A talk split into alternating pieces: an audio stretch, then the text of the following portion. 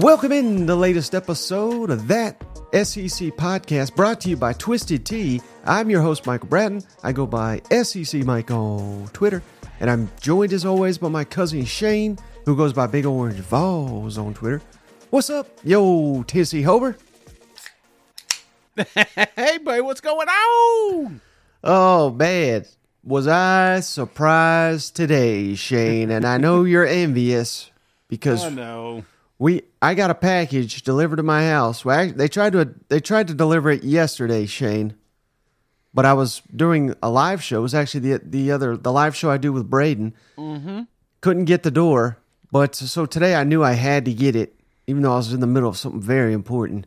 But I knew I had to get that door, and here it was, Shane. It was over ninety pounds of twisted tea product and I'm not even opening it, brother, till I get down to your house. So we'll we'll be fully stocked for the entire football season. Or at least a good weekend, you know? uh, it's been a while since we've hung out, Mike. You know? Oh, no, I, I'm looking forward to it. That's going to be awesome. And uh, thanks, th- again, thanks for the sponsors for, for sending out. I mean, we got so many game time sending us cups. We got Twisted Tea. We got the beard trimmer coming in. I got to get on Yep. that, you know? So uh, it's been it's been awesome, man. But yeah, a little alcohol and football. I mean, we're it's just right here, Mike. A couple weeks away. We, we got the 13th. So we got, I'm terrible with math. What is that, a week? Yeah, a little over a week, a Yeah. week and two days. We'll have Vanderbilt hosting Hawaii week zero, the first game of the SEC season. And I know Shane is heated over here, so we got we got to open with this because of that Commodore Stadium. They're calling it uh, First Bank Stadium now. It's the only sponsored Yeah. stadium, but hell, half the stadium ain't standing up anymore, is it? Oh my gosh! And if you've not seen it, get on the YouTube channel. We're showing you a picture right now. Mike's going to put this thing in there. If you're looking at it, it looks like a high school stadium, and and both end zones are complete construction zones, and we're like a week away from football. You know what I'm saying? There is like. Like they're just started on it. I, I don't understand that. I, I I'd look at programs like Tennessee that do these massive remodels and, and doesn't miss a beat, doesn't miss one game.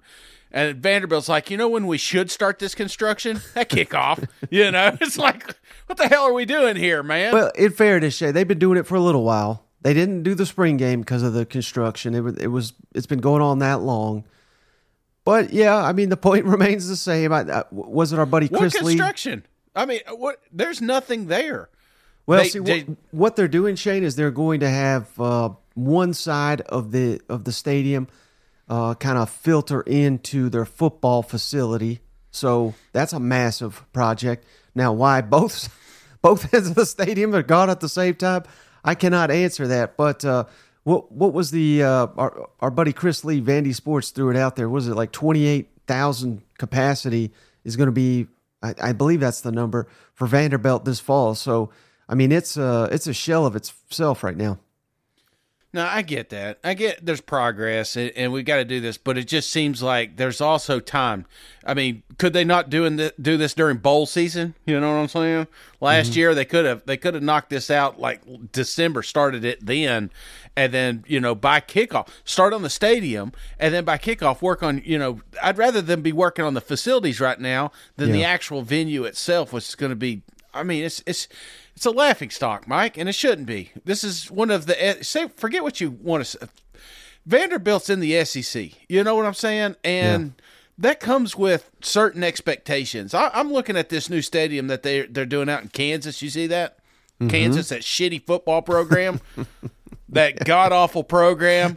That stadium looks ten thousand times better than this Vanderbilt stadium's going to look. And I, I don't get it. I don't understand that, Mike. We Vanderbilt can do something. You know, if it if we got to have a country music singer come out at the end of every quarter to attract people to this stadium, it can be done. You know, it's just kind of embarrassing. And and uh, but again, it is progress. So kudos to Vanderbilt for finally doing something over there. I guess. Well, I'm not trying to make your blood pressure go crazy, Shane, but uh, I don't think this is even going to be done for 2024 season, as I understand it. So ho- hopefully, hopefully they have the sides of the stadium up. But I, I think it's not till 2025 that this whole thing will be done. Is I believe that's correct.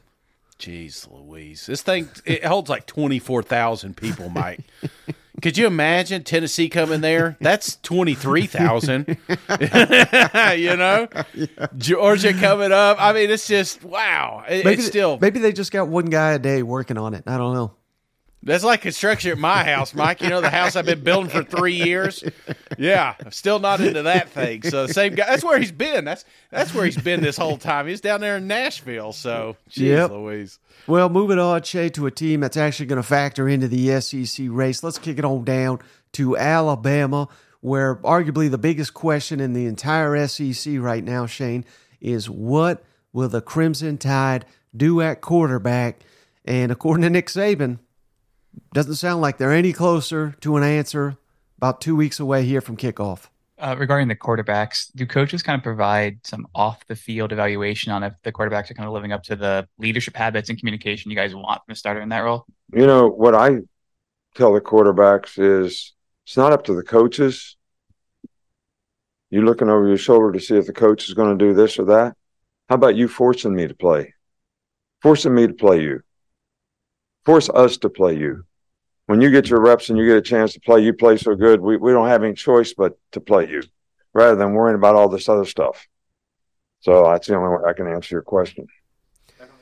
All right, Chase. So he's begging someone, please, God, force me to play you out here. Yeah. Because they're not seeing it up and down. We talked about the scrimmage. Sounds like uh, Jalen Milroe had the best scrimmage for what that's worth. But uh, how concerned are you, Shane, that we're sitting here and again two weeks away from from kickoff? I realize MTSU not a formidable. They could roll out any quarterback. They're gonna beat the hell out of MTSU, but it's mostly about that week two game. Texas comes to town. Will Texas finally live up to the hype? If it's a shootout, I don't know if we got confidence right now in the Alabama quarterback to win a shootout. Do you? No, man. I'll tell you how, how upset is Nick Saban that he brought up that cake analogy. you know, it's like how many more damn times they going to bring up this metaphor? So, Mike, I, I told you here a couple weeks ago, I think this thing gets hammered out in the MTSU game. I don't think it's going to happen during camp. I'm not expecting them to come out and say, "Hey, this is our guy." You're going to see a one A one B situation. Mm-hmm. Uh, I think we know exactly who those two are going to be, and and it's going to be a hot hand. And then moving forward, whoever wins that job will win beating the shit out of MTSU. That's what it's going to come down to, in my opinion.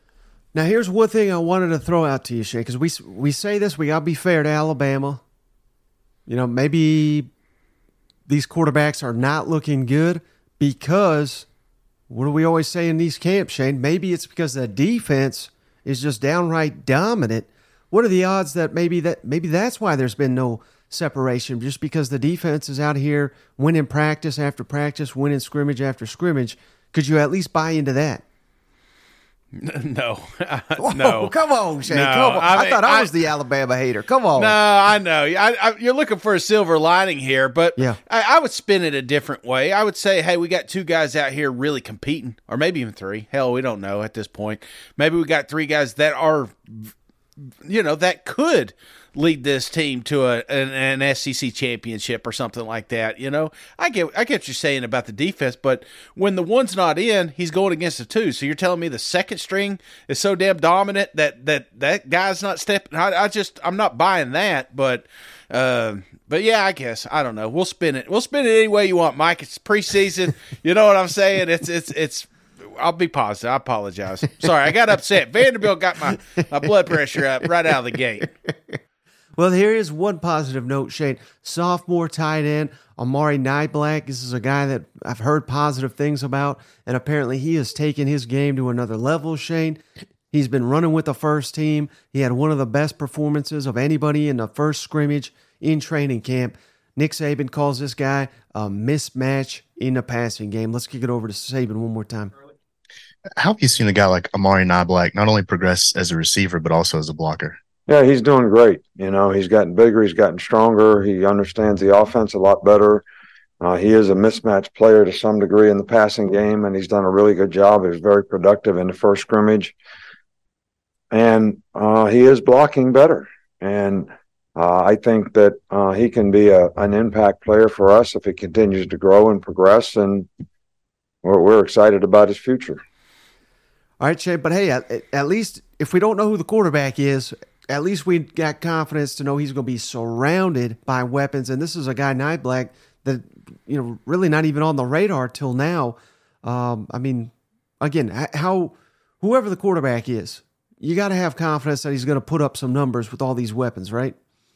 No, I, I agree with you, man, and and I feel like too a new guy in the system coming out, he's going to have to have some check downs, and that's why you always look for the tight ends. You always look for maybe a running back that can that can come out of the out of off the side. You know, it's like who can, who can help me? Where's where's my safety blankets at? You know, so mm-hmm. I I'm this this makes me the happiest is that we are having some of that talent emerge around him. So whoever is taking that snap is going to have some options out there. So no, this is this is good news, man. Now, what about this though? The final thing from Nick Saban, then we'll move on. But uh, I, I thought it was kind of interesting, Shane, where you know he just basically said we're wanting more guys to be self motivated than we're seeing here in camp. Um, so let's get again. Let's kick it over to Nick Saban. I got something to ask you on the other side. Your analogy about quarterbacks being like a cake in the oven with this question, and try to apply it to to leadership. Uh, when you look at leadership on the whole, if you looked at it like a cake in the oven, how close to being fully baked do you see that being? You know, there's a couple things about leadership. Um, you know, everybody talks about leadership all the time, but I think it's also important that how many guys on the team need to be led So if you got a bunch of guys that are mature and going about things the right way, they're all setting a good example. They're all buying in. They're all doing the things that they need to do. So they don't really necessarily have to have somebody impact them every day to do the right things. And the more guys that we have that fit in that category, that's more important than the guys that are the leaders on the team. Because I think that's what you're you're trying to get. Now, there are some guys that have an impact on other players. And I think that, you know, there's a couple guys in the offensive line that has provided some really good leadership. I think there's some guys on defense that have some maturity that's provided some leadership. We actually need it at every position because it's if you have guys at every position that are setting a good example every day by what they do, it gives young players somebody to emulate. And I think that's important. But I'll go back to my original point. The fewer guys that we have that need somebody to emulate, the better off we're going to be. So I'm not disagreeing with him at all because I think as much as we want to make these coaches out to be, you know, the rah rah guys that jack everybody up, it's it's really it really is led by the players. Mm-hmm. So I understand what he's saying, but does it concern you at all that um, that again we're two weeks from football here and we're we're searching for leadership in Tuscaloosa, kind of based on these comments? Well, I, I, guess the bad thing is it is it keeps coming up. You know, mm-hmm. it, it's it's it's almost like Nick's out here saying, "Hey, these we've got a few of these boys that need to grow up, that need to realize that this isn't say what you want, man. I know the kids, and that's hard. I can't get my kid to do shit. You know, my youngest one especially. you know what I'm saying? It's that TikTok generation, I call them. You know, they just they're they're they're bullheaded and they they get sidetracked and and a little little spice of ADHD. You know, it's just because they're always on their phones and stuff. Yeah. You know, whatever. But they're kids, and they got now a lot of them got money in their pocket and they're and they're ready to spend it and you know have some fun. I get that, but Nick's coming out here saying, "Hey, man, this is a job. You're, we brought you here for a job, and we need you to treat it as such. And if you're not putting in the hours, you know, before you clock in, then it shows when you're in practice. And I feel like that's what this is. And again, I don't think it's a large group. I think it's it's three or four just super gifted, raw talented athletes that's just not taking it as serious as they should." Mm-hmm. Now, about this, real quick, Shane? I thought uh, this was a great question from. Uh, I wish I would have wrote down the guy's name, but one of our uh, listeners here wanted me to ask you this, and, and just kind of both of us weigh in on it. But the doubt, you don't even have doubts about Alabama, but I guess the doubt I have, what would Alabama's record be if they were playing Georgia's schedule? And I'll run down the mm. schedule here. I'll throw it up on the screen. Of course, UT Martin, Ball State, South Carolina, UAB, all at home, at Auburn, Kentucky at home, at Vandy, Florida and Jacksonville, Mizzou, Ole Miss, at Tennessee, and at Georgia Tech. I mean, with that schedule, I think it's fair to say I'd be a lot higher on Alabama. I mean, at worst, probably eleven and one for me. What What do you think? Well, uh, I, I think I think if you did this, if you switched those schedules around right now, when they're talking about these projected four teams in the college football playoff, no question, Alabama's name's still going to keep popping up. So uh, I think that's where it's at. It, it obviously we can't switch the schedules, but also like how how how it slowly ramps up. You know, when you don't have a couple of spots hammered out, you know, as far as far as who's in the you know the first spot, mainly the quarterback. I mean, I don't know why I'm beating around the bush here. You know, it helps if you've got a couple of tune-up games before you start jumping into some of that SEC play, and and they ramp up real quick. Texas, I mean Texas, week two, and if they don't have it figured out by then, they're in trouble. So, um, yeah, I that's a great great question. I would I would say undefeated, man. I, I would say undefeated. Maybe I mean you could throw Winning maybe in Neyland Stadium. I don't know. How many times can we throw them? How many times are we going to have to throw them goalposts in the river? You know, I'll do it again. I ain't scared. Well, speaking of the Vol Shay, let's kick it down to uh, Knoxville next. They just had their second scrimmage of training camp. It uh, sounds like, you know, no quarterback issues on Rocky Top, brother, because we got Joe Milton firing missiles.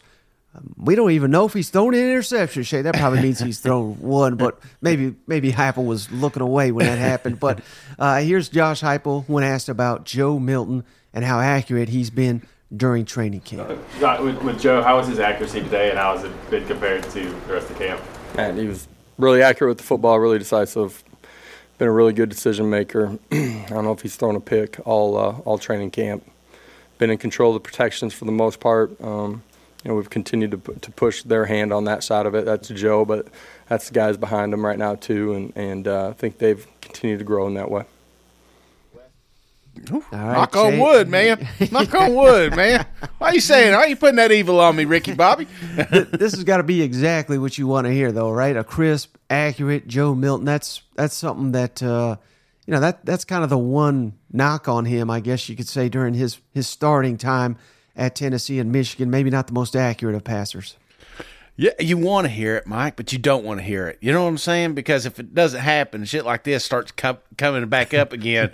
oh, most accurate, never throw an interception. We threw three in the first quarter or something. You know, it's like you don't want to hear any of that, Mike, because Yeah. I, I Tennessee fans been hurt. You know what I'm talking about. You got that little devil on your shoulder. You know, now he's gotten smaller through the years here. You know, his voice ain't as loud as it used to be, but he's still there.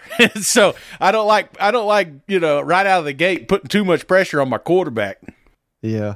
Well, he may have some pressure on him, Shane, because Cooper Mays unavailable. We knew, you know, we've talked about that. He had to have surgery.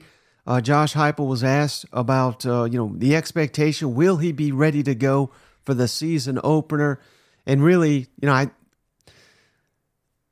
I have no inside knowledge, so maybe this is not fair, Shane, but this feels like one of those where it's like, all right, he may not go for Virginia, but we're favored by 40 points. Can we get him back by Florida? And it's going to Yeah. be one of those that, that lingers into the season. I could be completely wrong, but uh, I've I just seen this story one too many times. So let's kick it over to him. Asked about Cooper Mays. Kind of kind of dances around it, but remains optimistic that he will play in the opener. Secondly, uh, with Cooper, are, do you feel like you're in holding pattern until he gets back, or is it more preparing to play Virginia without? When you say holding pattern, just he's going to be back soon, so we just need to. He'll be back and it'll, everything will be fine for the opener. Or are you preparing? We need to be ready to play without Cooper. No, I mean we believe we'll have an opportunity to have him back. Everything's gone well since um, you know he uh, you know missed training camp and, and had uh, the issue that he had. Uh, but at the same time, like, and it's true for every position, but in particular the offensive line, like, you better have contingency plans. Um, you don't know when that's going to happen. Um, you know, a guy gets an ankle. You guys have seen that since we've been here, you know, and and. Uh, so every week you you got to understand you know where you're at going into the game, how you want to manage and, and play those guys if you're healthy. But if something happens to one of those five guys, somebody gets nicked up, who's the next in? You know, how are you shuffling uh, your your front five if, in particular, a center goes down? So those are things that you know you work through every training camp and throughout the course of the season. All right, Shane. So maybe not even, you know, I guess we're just totally disrespecting Virginia. If you missed it on the last episode, Brett uh, Ciancia pick six previews, he said, you know, what's the spread? 34 something points. I'm taking Tennessee at the 34. So Virginia will not stand any chance whether Yeah. Cooper Mays plays or not. But uh, how big is it to get Cooper Mays in there for that Florida game for SEC play for them Vols, do you think? I don't think we need to rush it, um, you know, but it, it feels to me kind of like the Juice Wells situation. It's like, yeah, I think if we need to play him, we can, but will he be ready? I mean, it's just, you know what I'm saying? At, the, of course, I guess that's not. That's not comparable. It's not. We're not playing North Carolina and game day there. You know what I'm saying? So Yeah. maybe that's not a, a fair assessment. But yeah, I don't. I, I think in this situation, if it is one of those, he kind of referenced ankle. I don't even know what the injury is. I, I would imagine it's lower leg. If if that's the case, why push it? You know, this is this is a guy that has had a track record of of injury problems. So why why for, force him to to you know speed up that that rest when he could come in week two or like you said even week three it just depends on i guess some of these young kids who steps up in, in his place mm-hmm. Well, I'm hearing really good things about the left tackle for what it's worth. John Campbell, the transfer from Miami. So I think they got themselves a centerpiece to build around. Spraggins is a great player. Yeah. Still trying to figure out one guard spot and one tackle spot. But if Cooper Mays can get back in the lineup, you know, that would be huge. If not, you may have two question marks in the middle of that offensive line. That that, that could be a real issue. and that's what's t- tough that's what's tough with centers too man they they're typically the captain they're it, they're they're making sure everybody's in the right spot, picking up the right people. I mean, they're like a quarterback, and uh, it's not just you know, hey, we'll just plug in another lineman. you know what I'm saying? It doesn't work that way. That's why it's such a pivotal piece in an offense. Yeah. Well, I'll tell you who's not a question mark, Shane, and that's Jaylen Wright. Sounds like he is poised for a big breakout season. You know, I'll let the audience know we're going to be sponsored by Prize Picks once again. You might want to circle Jaylen Wright's name for the Prize Picks early in the season. Let's kick it over to Josh Heupel. What kind of offseason and, and camp has Jaylen Wright had? He's always been such a an impressive guy when he gets out in space, athletically. Just what how's he done in terms of staying healthy, doing all that stuff? Yeah, he's been healthy throughout the course of training camp. Uh, his body's um, dramatically different. You know, he's one of the guys that we recognize as, as we started training camp just for what he had done in the offseason, the changes that he had continued to make to his, his body. Been very intentional in his work. He's continued to grow and just being able to, um, you know, have a championship mindset, be able to reset from play to play, play with passion, um, not playing just straight out of emotion. Been great with the young backs. He's been a great leader, great teacher for those guys. Uh, he's into it when he's not even the guy that's getting the reps. Um, on the football side of it, you know, he's a guy that, as you said, early in his career, just wanted to run around everything and, and just use his speed uh, to his advantage. That's how he had kind of developed as, a- as a young back in, in high school uh, with some of what they did he can still do all those things, but he's got really good vision. He understands blockers. He understands how to use them. He delivers double teams uh, to the second level. Uh, he finds space. His vision on the back door cuts his, his uh, you know grown. He's doing it at the right time. Um, he's uh, he's playing at a really high level. All right, Chase. So uh, basically, every hype video Tennessee's throwing out there these days Yeah. features a big old Jaylen Wright run. Fast, one of the fastest players, arguably on the entire team. Sounds like he's ready, committed to be a breakout star for Tennessee. And and this is what I've said to many people, Shane. I think this this rushing attack. I think they're going to lean on it this year, at least early in the Joe Milton era. Uh, I think Jaylen Wright is poised for a huge season. Yeah, I'm telling you, brother. These a couple of highlights coming out. It's like, and his legs they just keep churning. You know what I'm saying? It's going to take several several folks to bring him down. He's he's mm-hmm. definitely put some weight on, but he's still fast as hell. So, yeah, true specimen there, and he's going to be a, a hell of a, a hell of a talent up there in Knoxville. Mm-hmm. Well, speaking of hell of a talent, Shay, let's kick it all down to Baton Rouge for my pick to win the West, them LSU Tigers, Shane. And sounds like some issues there with uh, Mr. Denver Harris, who has had his own issues. Uh, he's not been practicing. He's not been in the lineup. Very first question Brian Kelly got on Wednesday when he met with the media. What is the status of your sophomore corner? Brian, just what is the status of Denver Harris with the team right now? Uh, Denver is uh, handling some personal matters, um, and uh, you know if he takes care of everything, um, you know, um, could have him back this weekend. Well, Shane, personal matters. that that's code for uh, you know got in trouble some way, shape, or form, and and Brian Kelly in the spring has made it be known. I mean, this is his Denver Harris's last opportunity, and it sounds like it's not going great already. Yeah. Can't write him off just yet, but uh, I hear they're they're pretty confident in the first string, and and he's not even running with the second team when he gets back. So. It's it's kind of wild how this it just ste- it just kept rolling. It's like somebody's like, wait a minute, he's he's not he's not the team photo. He's not. Is his email good? And they're checking his email. Oh, it's still good. You know, they're going back and forth. We're trying to figure out where this kid's at. You know, I, obviously he had a really really short leash when he came down there, and uh, you know. We don't. I don't know, Mike. You know, and I'm not going to speculate or anything like that. But you know that that Texas A&M group that that left. You know, everybody's like, oh shit. You know, all these guys going places, and then they're getting kicked out of those schools. So we'll see. Now he ain't officially kicked out of LSU, but but man, I'm I'm telling you, brother, he ain't got he ain't got too many places to go. Right. Yeah. So this is certainly a situation to, to monitor, Shane. But one thing I did love to hear from Brian Kelly, the emphasis they're putting on special teams, Shane, and I'm hearing even Harold Perkins is doing special teams. Omar Speights, the all Pac 12 player from Oregon State, who's going to be their starting middle linebacker, he's doing special teams. Many, many others on special teams, including one guy to, to keep your eye on, Shane, Aaron Anderson, the transfer from Alabama. He was a five star recruit, went to Alabama for a year, transferred back home to Louisiana. He's going to be our punt returner. So here's Brian Kelly on putting these key players on special teams to solve what was the biggest issue with the Tigers last season. What does adding a, um, a starter, so to speak, to special teams do for the messaging and the importance of, of that part of your game? And have you seen that impact the guys' understanding of how important it is to the game? M- meaning, um, c- uh, could you explain yourself? I'm sorry, I, I misunderstood the question. I don't, I don't remember seeing a, a ton of starters in coverage roles last year, and, and you know we're Ah. seeing them now. I guess is Yeah. does that set the tone of just how important you all are taking it? Yeah, I think that's part of it, and, and I think we had a pretty frank conversation with our guys about what the NFL uh, rosters look like. I mean, for for these guys to make these rosters, um, you know, I'll just give you an example from the fourth round, a fourth round pick or later.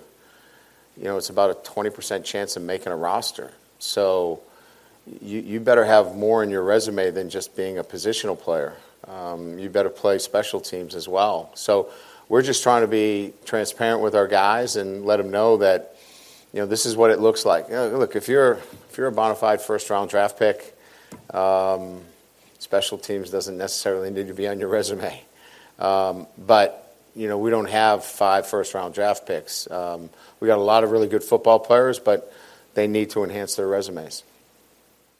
All right, Shane. So I mean, I get it. Uh, some fans probably don't want their start their star players on special teams that often, but uh, the, the commitment to it, and I think Brian Kelly makes one hell of a point too, where hey, a lot of these guys, this is whether they want to face this reality or not. That their careers in the NFL may hinge on their ability to play special teams. So smart all the way around. What's your thoughts on a bunch of starters playing special teams for LSU?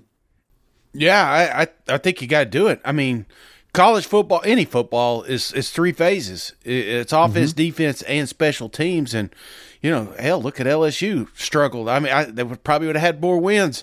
South Carolina probably wouldn't have as many wins if they didn't have special teams. So yeah, it's a pivotal piece, and uh, you're starting to see more and more colleges do it, and because you, see it in the pros, you you watch watch a Bill Belichick team. You remember? I remember. Uh, what's his name? Uh, the tight end Gronkowski Oh yeah. got got hurt on on on a field goal. And I'm like, I what think the hell is thought he you were doing? going to say the other tight end.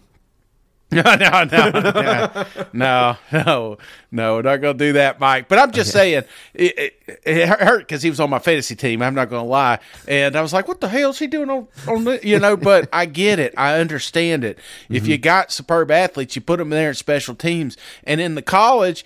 It mimics that. If you if you can't if you're gonna make it in the NFL, man, you gotta you gotta be able to wear a lot of hats, and one of those hats is going to be special teams. So no, I'm I'm not surprised that that actually look at Alabama.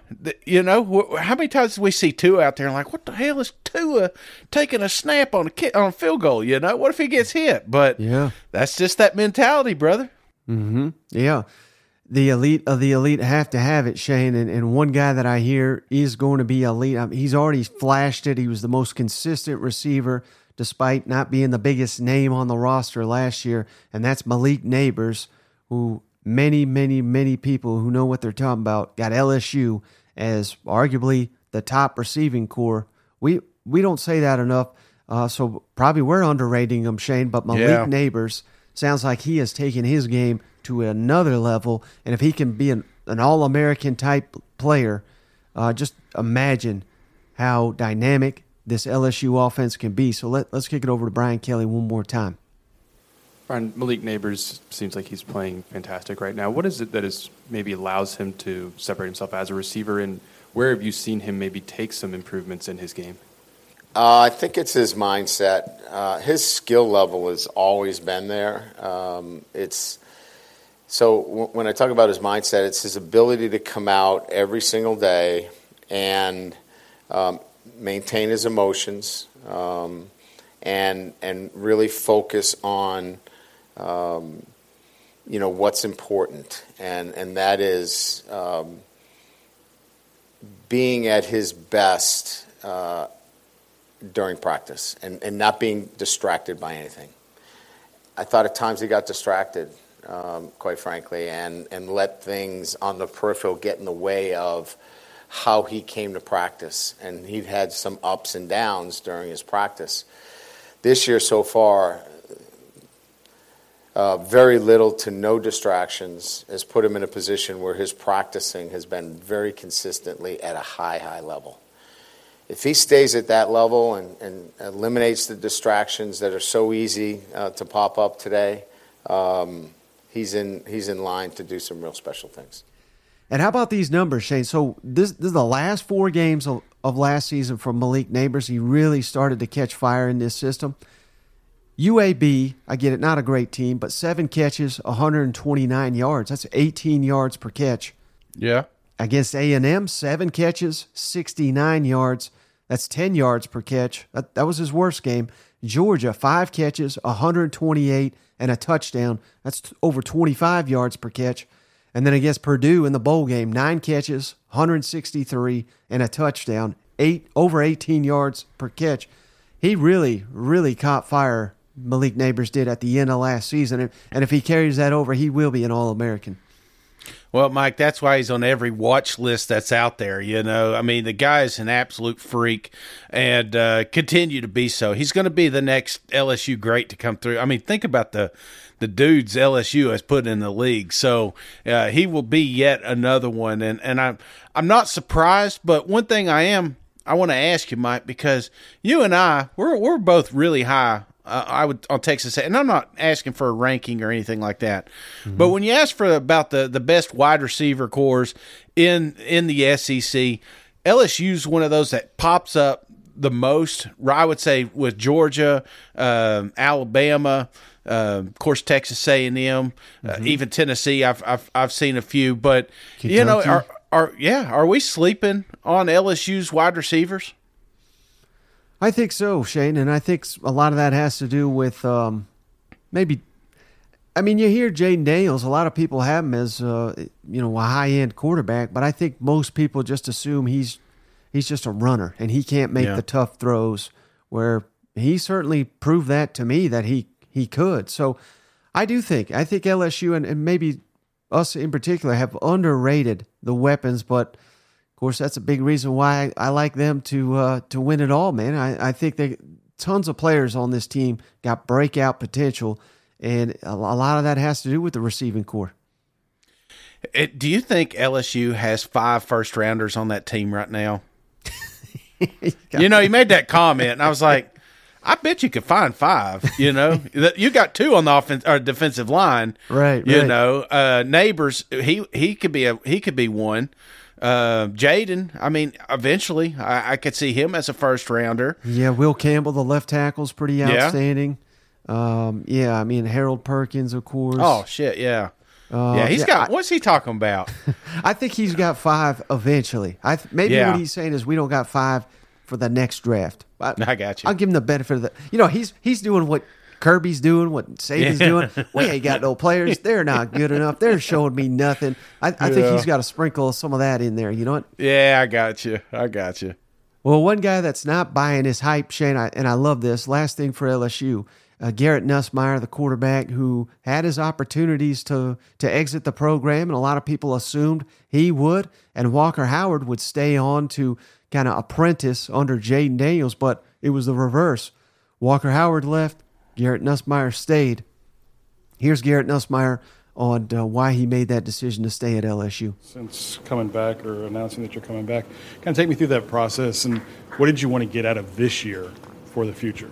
Um, you know, I think what I wanted to get out of this year is the same that I want to get out of any year. Um, you know, it's just continuing to get better. You know, never accepting of what I am. You know, and I'm always in competition with what I have the potential to be. You know, not with what I am now.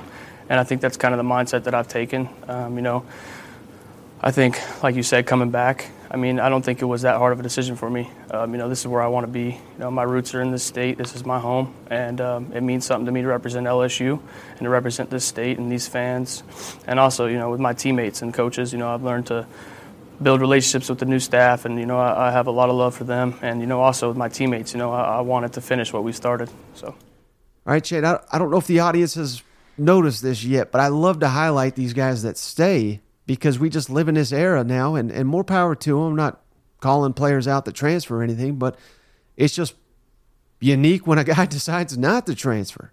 And, you know, I think Garrett Nussmeier is going to play a decent amount this year because because of his arm talent.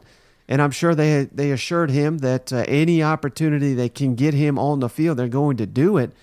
And hell, he could probably be a starter at a couple different spots across the SEC, probably more than a couple, uh, Mhm. had he decided to enter the transfer portal. So that, I think that also makes that unique. But uh, it's, it speaks to the program, it speaks to the culture, and, and I think it speaks to uh, Garrett Nussmeier's belief that uh, Brian Kelly and company are, are going to win championships and they're going to develop them. No, it's a good good. I mean, because you don't see it often. Obviously, when you when you lose, it typically you you see these kids hitting the transfer portal and going somewhere else, and mm-hmm. and I don't know. Sometimes if you, it sometimes you need a mentor. Sometimes you need somebody to sit you down. Maybe I mean he's got you. Everybody knows his family, you know, and, and say, hey, what other better situations are out there than than where you're at right now? I get that you're not playing, but you're behind a mobile quarterback that could get banged up at any time. You know, this is an SEC. Typically, look at last year. How many quarterbacks started the season and then ended the season? It, it, it's Right. it it happens, and I hate to say it, but but then you also got the opportunity next year to, to be the starting quarterback at LSU or, or look at so I, I I think there's just I don't know this this is a grown up move that you that you don't see that often and he's stuck in there and and nothing but rave reviews. I mean it came it almost became a quarterback competition down there. It sounded like Right.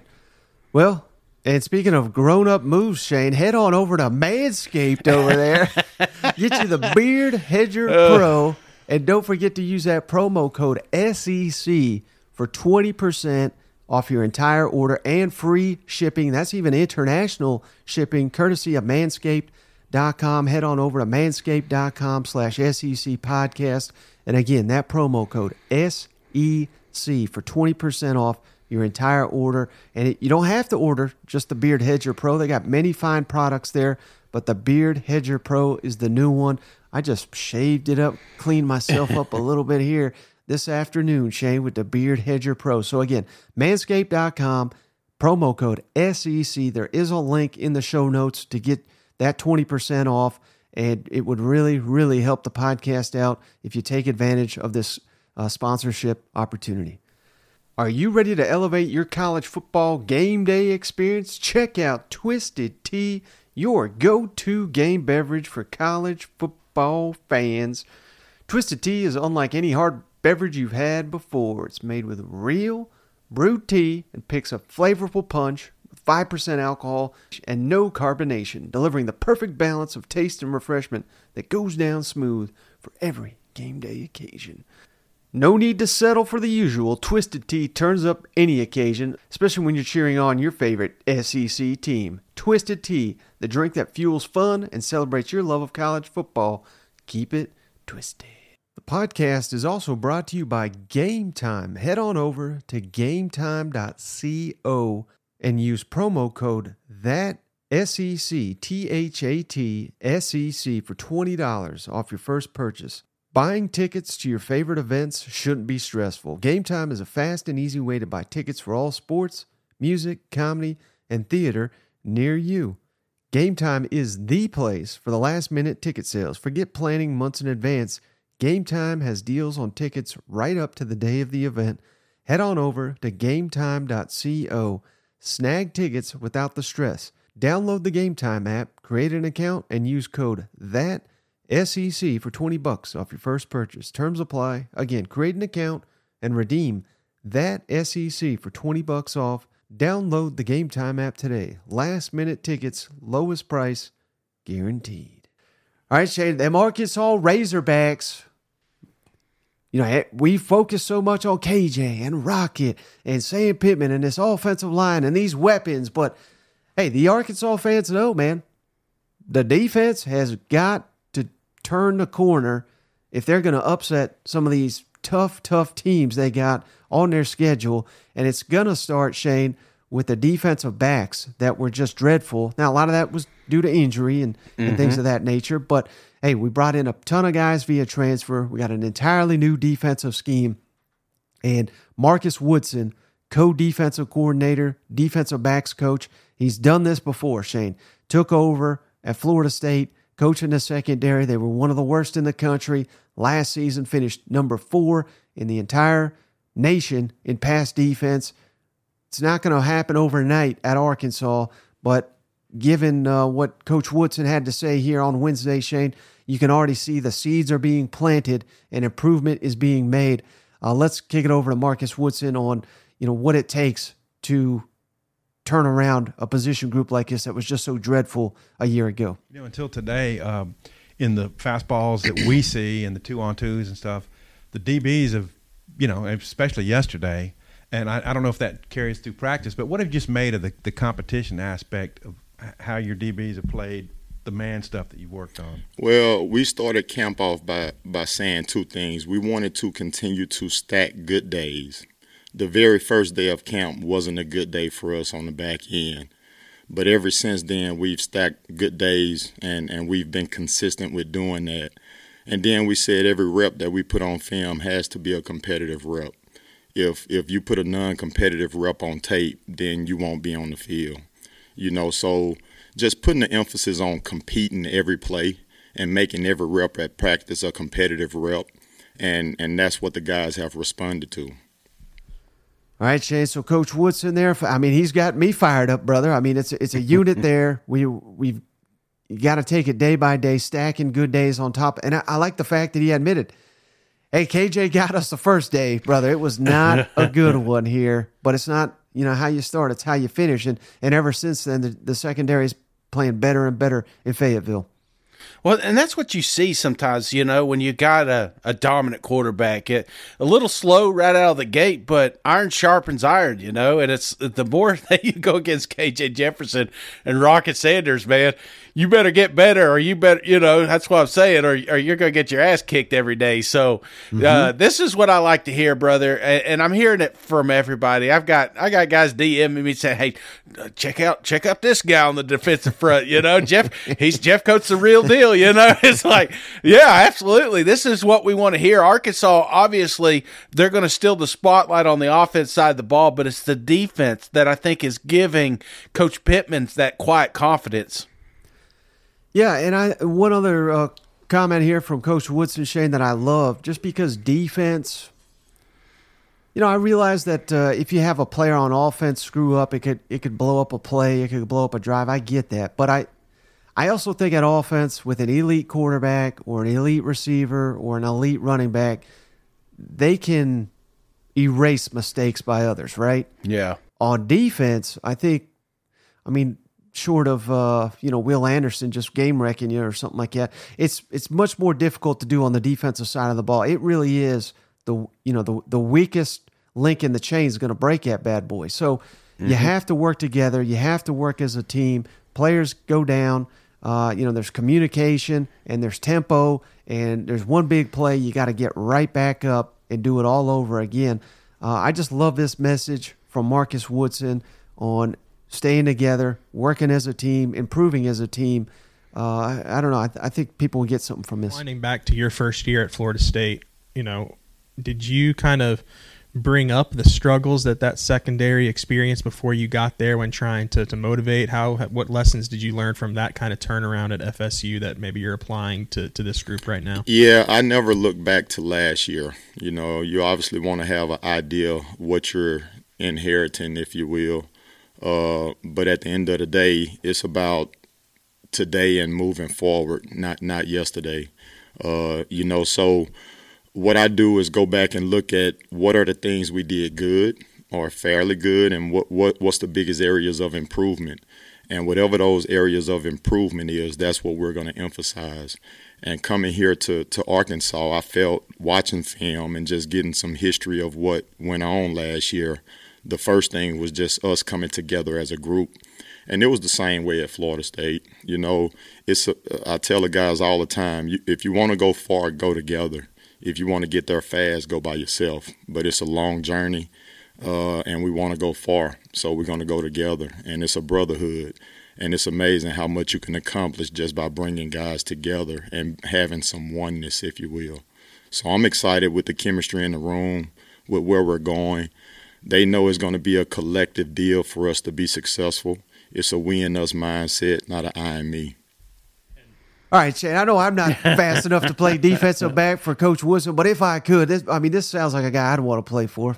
Oh yeah, man. Well, It's a little nicer than than what Deion's doing over in Colorado. like if one of you fighting, we're all fighting. You know, it's like, yeah, I like this approach a little better, Mike. You know, but it is it is a team effort, and you got to have each other's back. And there's going to be times you make mistakes, and if your team is is is close, you know what I'm saying? They can identify it, man. They can realize if you're out of place. They can you know pick up the slack if you miss a uh, miss a step or something. So uh, Mhm. That's that's what you got to have. You can't have a whole bunch of eyes running around, as Coach says. You got to have a bunch of we's.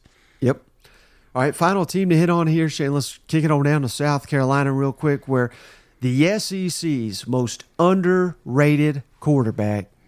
Am I allowed to say that if I'm the one that under? I think I am, but he's Yeah. underrated. He's underrated in my book, Shane. That's Spencer Rattler. Where if he catches fire again, the Gamecocks are going to stun the nation once again, and it's going to start a college game day in town in Charlotte for that North Carolina matchup. But uh, I love the fact that uh, he referenced some of the guys that are stepping up because this is almost identical to what you were uh, asking me about the other day, Shane. With Juice Wells currently sidelined, who's stepping up in the offense? Some interesting names here from Spencer Rattler. scrimmage that uh, O'Mega and Nick have been taking a lot of those first team reps with Juice out. Just what has the connection been like with those two guys? What do you like about having them in that spot? Yeah, definitely. Uh, O'Mega's been a great weapon for us. You know, can go get the ball. Um, you know, high IQ football player. You know, you just got to learn the small little details.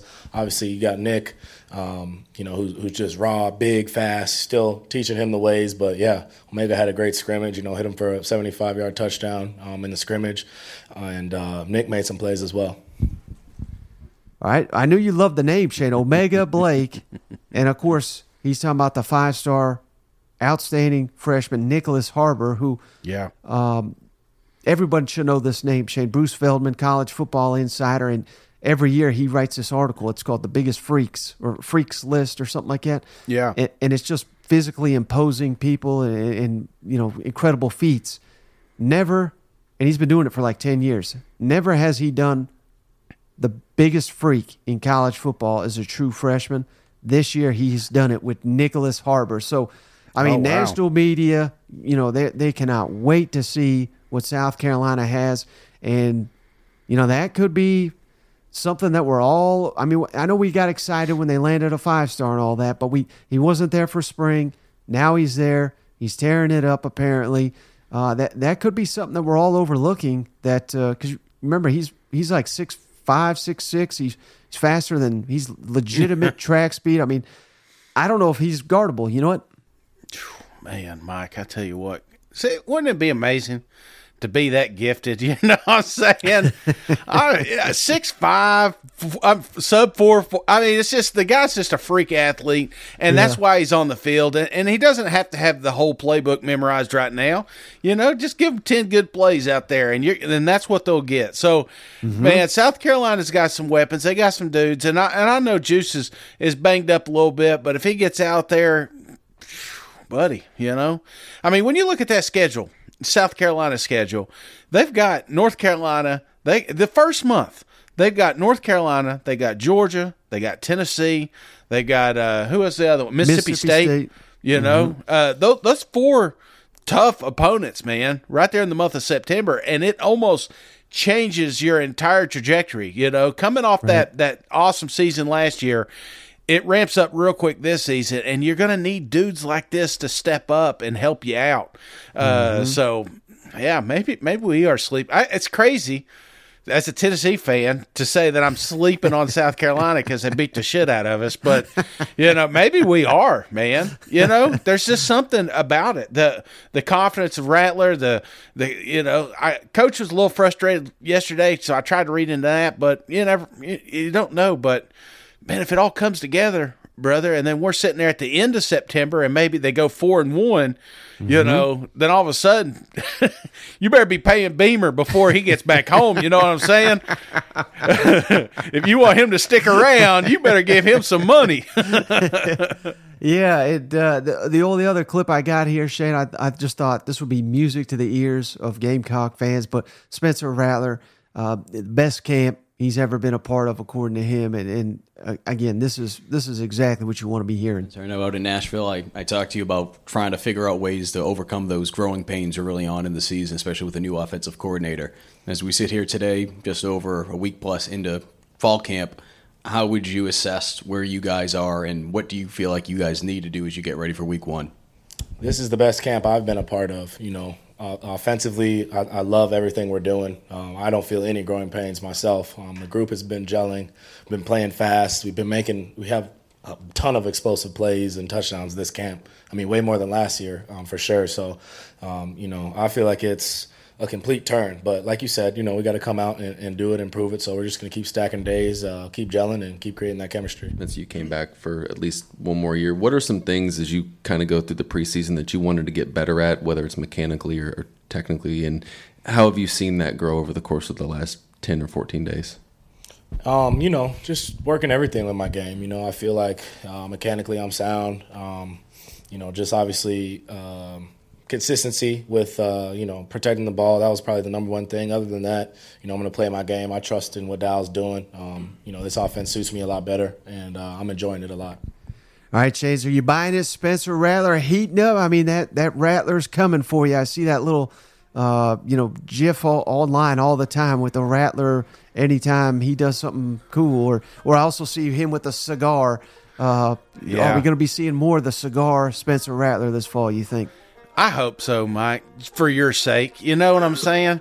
Just so they can drag your ass through the mud. That's that's all this is. At this point, I am rooting for him to be better than the eighth spot you had him at quarterback, Mike. You know? So, just just so I can keep seeing those. Uh, the one I don't like is when he's counting to five. That one that one was a little rough, you know. But but the other ones, I'll let slide.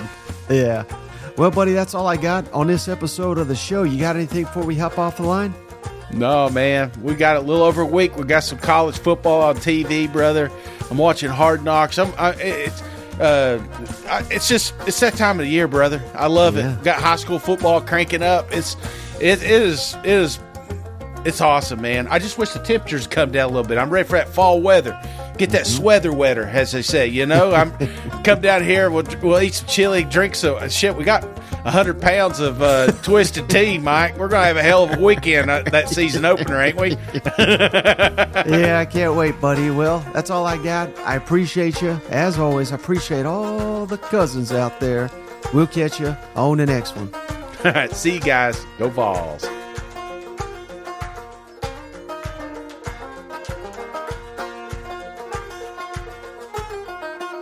Buddy, this beer's for you, Mike, and cousin Shane.